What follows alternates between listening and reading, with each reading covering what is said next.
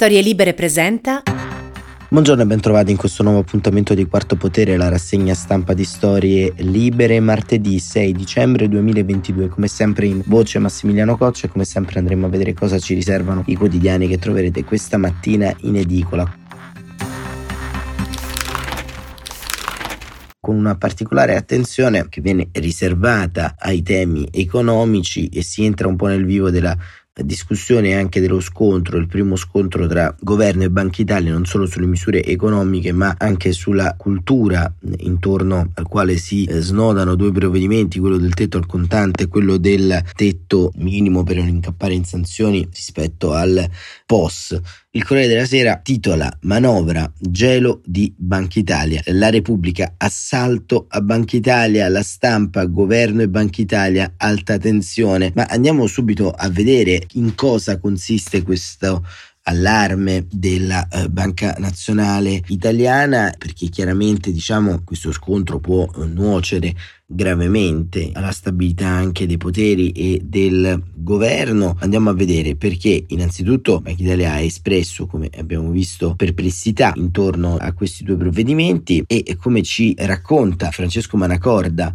sulla Repubblica c'è la cosiddetta istituzione cancellata. E Manacorda scrive: Sì, la pacchia è finita davvero. Per citare un eroe contemporaneo come il Balilla del Contante, quel tassista genovese che l'altro giorno ha maltrattato la vicepresidente del CONI Silvia Salis, colpevole di voler pagare con la carta di credito una corsa da 32 euro. La pacchia è finita non solo perché c'è chi confonde i post sui social con i decreti legge si sente già legittimato ad approfittare dei liberi tutti fiscali dichiarato in sostanza al governo con l'annuncio che alzerà da 2.000 a 5.000 euro il tetto per poter utilizzare i contanti senza giustificativi e permettere agli esercenti di non accettare i pagamenti elettronici sotto i 60 euro, ma la pacchia o quantomeno la sana dialettica tra istituzioni è finita sul serio, anche e soprattutto perché ieri si è consumato un altro strappo da parte di chi, forte di un mandato elettorale che dà ovviamente il diritto e il dovere di governare, si sente autorizzato anche a mettere in discussione la legittimità di autorità indipendenti. Dietro l'uscita contro Banca Italia di Giovan Battista Fazzolari, braccio destro di Giorgio Meloni sottosegretario per l'attuazione del programma, non uno che passa dalle parti del governo per caso, cioè riproporsi di complottismi antichi quanto infondati la speranza che basti delegittimare chi considera avversario per ridurlo al silenzio. Quando Fazzolari replica le osservazioni dei dirigenti di Banca Italia sui rischi legati all'uso del contante e al disincentivo dei pagamenti elettronici, dicendo che Via Nazionale è partecipata da banche private e per questo reputa più opportuno che non ci sia più di fatto l'utilizzo del denaro contante, oltrepassa i limiti del grottesco. Vero che le quote di Banca Italia sono in mano alle banche private, falso che queste condizioni nomini le posizioni della banca centrale. È ridicolo pensare che Banca Italia difenda l'uso della moneta elettronica per arricchire i bilanci degli istituti di credito, ma soprattutto dà un colpo alla dinamica sana tra istituzioni, insinuando il sospetto che un'autorità indipendente risponde in realtà a manovratori occulti.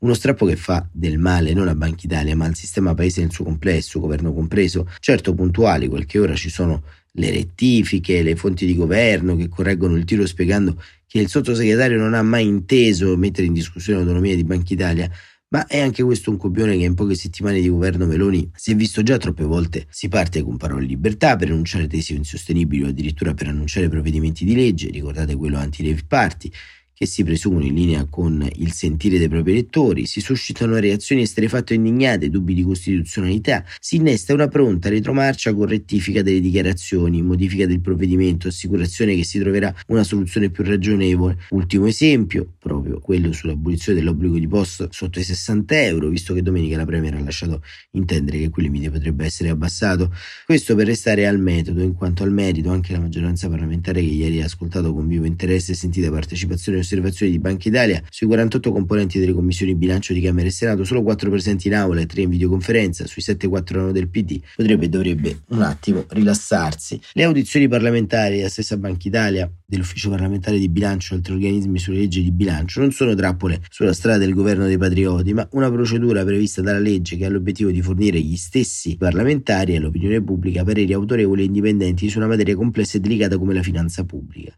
Balassone ha semplicemente detto che molti studi anche di Banca Italia suggeriscono che soglie più alte favoriscono l'economia sommersa e c'è inoltre evidenza che l'uso dei pagamenti elettronici, permettendo il tracciamento delle transazioni, ridurre l'evasione fiscale, un'affermazione che sfiora l'ovvietà se di fronte a critiche così blande e motivate esponenti di governo si sentono autorizzati a delegittimare chi le pronuncia e si aspettano davvero tempi parecchio bui. Ecco, Manacorda centra il punto in questa storia, cioè continua sostanzialmente a, a sottolineare che ci sono sostanzialmente molti, molti aspetti aspetti, eh, come dire, inquietanti rispetto alle scelte sui cosiddetti corpi intermedi ma eh, la cultura non propriamente liberale da cui proviene Fratelli d'Italia, e su questo diciamo c'è sempre un peccato originale sulle origini, fa sì che la politica, ad avviso di Fazzolari, ad esempio, sia legittimata a disintermediare quelle istituzioni che fanno il eh, cosiddetto cinturone di Stato, ovvero le grandi istituzioni che permettono l'equilibrio tra i poteri.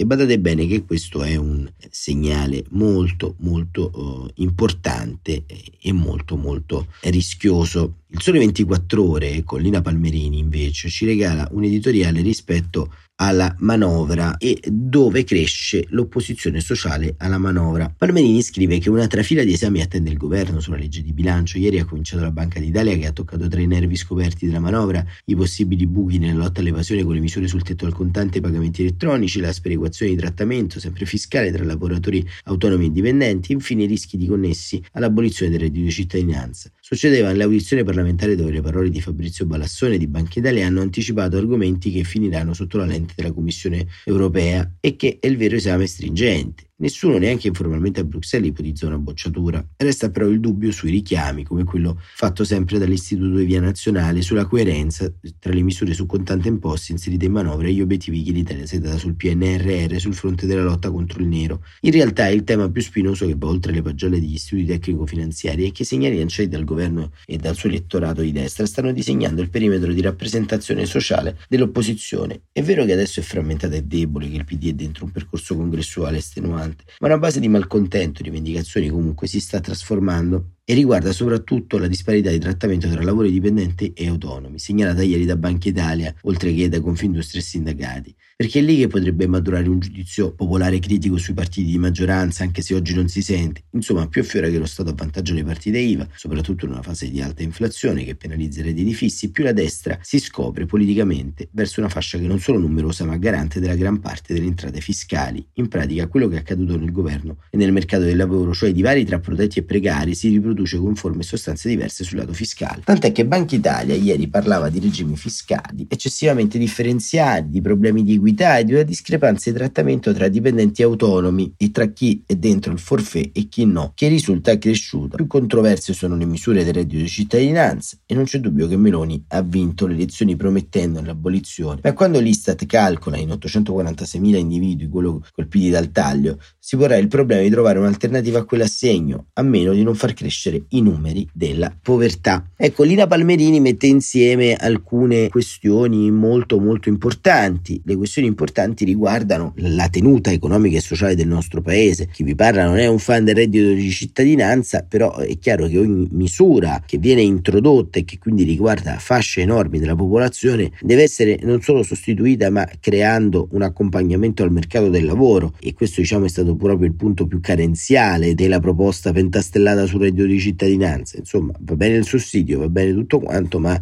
il sussidio non può trasformarsi in un eh, vitalizio e questo vitalizio sostanzialmente dovrebbe non entrare neanche nella concezione culturale del nostro paese, non per la tiritera di che nessuno vuole più lavorare, ma semplicemente perché frena ancora di più tutto quanto quello che conosciamo, ovvero il genio, le volontà che eh, ci sono intorno alla creazione e all'innovazione, soprattutto nel mezzogiorno. Ma fondamentalmente è un tempo di risposte, ma anche un tempo di attese per quanto riguarda Giorgia Meloni. E Marcello Sorgi commenta proprio questo aspetto. Meloni e le risposte che il paese aspetta. Se quella del sottosegretario Fazzolari si deve considerare come la reazione di Palazzo Chigi all'audizione di Banca Italia sul testo della manovra, ci si poteva aspettare qualcosa di più approfondito, scrive Sorgi, che continua, anche perché Meloni negli ultimi giorni sta valutando se intervenire sui punti più controversi, tetto dei pagamenti contanti, 60 euro per il pagamento del POS, ed è verosimile che lo farà anticipando le richieste della Commissione europea con la quale intende mantenere qualsiasi costo buoni rapporti. Al di là del problema, scrive Sorgi, dei tetti al contante. Infatti Banca Italia ha posto una questione più complessiva, che in un momento in cui l'obiettivo del governo è quello di ridurre le disuguaglianze che minano la tenuta sociale del paese, ha una sua rilevanza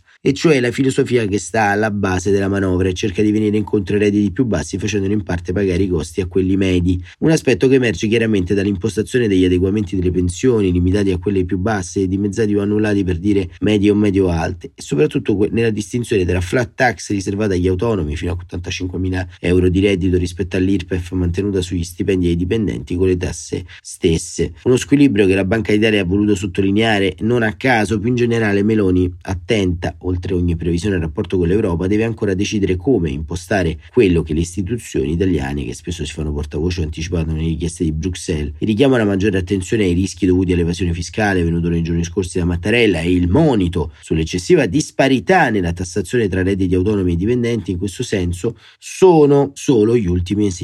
sui quali presto o tardi, non troppo tardi, Meloni sarà chiamata a dare risposte meno improvvisate di quelle del suo sottosegretario. E, e così appunto chiudiamo questa pagina dedicata alla manovra, alla finanziaria e ci spostiamo un po' sul dibattito politico intorno al congresso del Partito Democratico perché sta entrando un po' nel vivo la battaglia tra Bonaccini e Ellis Klein. Il Corriere della Sera ci propone un'analisi interessante sul l'esorcismo anticorrenti dei candidati della segreteria del PD, ma ricordate già si schierano il peso dei gruppi di potere nel partito che ha divorato 10 segretari in 15 anni, un articolo di Roberto Gressi. Il comma 22 del PD recita così: Chi vuole vincere le primarie deve fuggire le correnti come la lebbra, ma chi chiude la porta alle correnti non potrà mai diventare segretario, perlomeno non a lungo. Dall'altra parte, e si sa, la corrente è alta e brucia la tensione, chi la tocca muore. Ne sanno qualcosa i dieci segretari in 15 anni divorati dai Dem tendenza cannibale, Veltroni, che pure aveva portato a casa 7 milioni di voti in più dei 5 racimulati alle elezioni, a Pierluigi Bersani che era arrivato a un passo dal colpaccio, a Renzi che nell'opposizione interna aveva un bel boccone,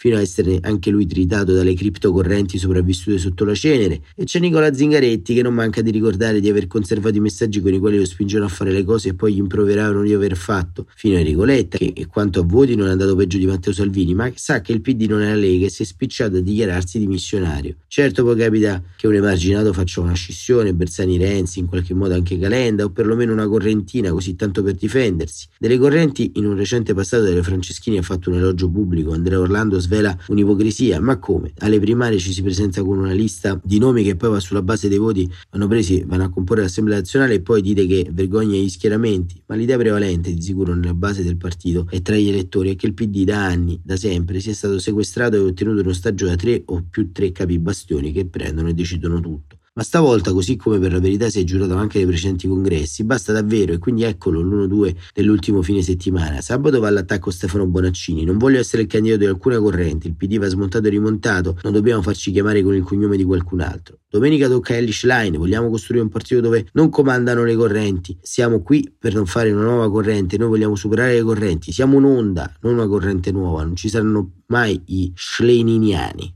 perché è anche molto difficile da dire, forse per questo non ci saranno mai. Più chiari di così, ma i gruppi organizzati nel PD ci sono, hai voglia se ci sono, scrive Gressi. Probabilmente, magari sicuramente più deboli che in passato, azzoppati non tanto solo dal risultato elettorale, ma soprattutto dalla lontananza che si annuncia non breve, dalla stanza dei bottoni, ma ci sono e in più non li vogliono o dicono di volersi o volerli e più si schierano. In silenzio o quasi si interrogano su cosa sia meglio sostenere per il bene del partito, certo, ma anche per cadere in piedi se cadere si deve. E quindi chi scegliere? Lo stato sicuro che viene da lontano, dal PC, che è stato fino a un certo punto convintamente renziano, che governa l'Emilia Romagna e che punta ad avere dalla sua una corrente pure questa, il partito del fare, quello dei sindaci, oppure il cavallo scosso, la donna femminista, ecologista, nemica delle disuguaglianze che si appresta a prendere ad essere il PD per diventarne segretaria? I veleni nelle due direzioni si sprecano, vedrete Bonaccini si ci ridurrà al 12% e ci diventerà subalterni a Calenda, vedrete Schlein si schiaccerà su un gruppuscolo minoritario e non ci risolleveremo mai. Annuario delle correnti, in ordine di importanza, Area Dem che fa capo Dario Franceschini, base riformista di Lorenzo Guerini, Dems guidata da Andrea Orlando. Franceschini pare deciso a schierarsi con Giovanni Schlein, la convinzione che una speranza di rinascita possa venire solo da un ricambio generazionale traumatico, un segnale in questa direzione sembra venire dalla sua partecipazione di sua moglie alla convention di Elli. Qui l'accusa di maschilismo dietro l'angolo e corre l'obbligo di segnalare che Michela De Biasi ha una storia tutta sua nel PD che l'ha portata comunque ieri a dichiarare alla Repubblica che la giovane candidata con le correnti non ha nulla a che spartire e resta il fatto che una parte di Aria Dem preferisce Bonaccini, sta con lei Nicola Zingaretti, la spingono le sardine, pure loro sono una corrente, probabilmente Peppe Provenzano e paiono guardare lì Bersani e Speranza, mentre Orlando sembra incerto tra Elli e Matteo Ricci, sindaco di Pesaro, è sostenuto da Goffredo Bettini, salvo capire in quale direzione va lo stesso Ricci. Al fianco di Bonaccini c'è ovviamente Dario Nardella, ci sono Lorenzo Guerini, Luca Lotti e il giovane turco Matteo Orfini, ma c'è anche Giorgio Cori con Antonio De Garo, non pervenuto come collocazione Brando Benifei, giovane eurodeputato. Il segretario dimissionario Letta ovviamente non si schiera, mentre l'area che più convintamente l'ha sostenuto sembra divisa fra i due sfidanti con prevalenza Bonaccini. Alla fine per stabilire il nuovo leader sarà un segretario per procura o un uomo della donna senza padrini, bisognerà guardare due cartine tornasole. La prima le liste dei candidati che si contendono all'Assemblea nazionale. La seconda quanti voti veri ci saranno alle primarie, più saranno meno domineremo le correnti. Voti veri perché almeno nelle sfide passate c'è più di un maligno all'interno del PD che sostiene che quella sera dello scrutinio ci si mette d'accordo su quanti partecipanti dichiarare. E questo era Roberto Cressi sul congresso del Partito Democratico, uno degli argomenti più di moda in questo tempo. Anche per oggi termina qui Quarto Potere, abbiamo cercato di raccontarvi un po', come sempre, un pezzo del nostro paese. Torneremo domani mattina, sempre alle 7.45 e grazie davvero per averci seguito.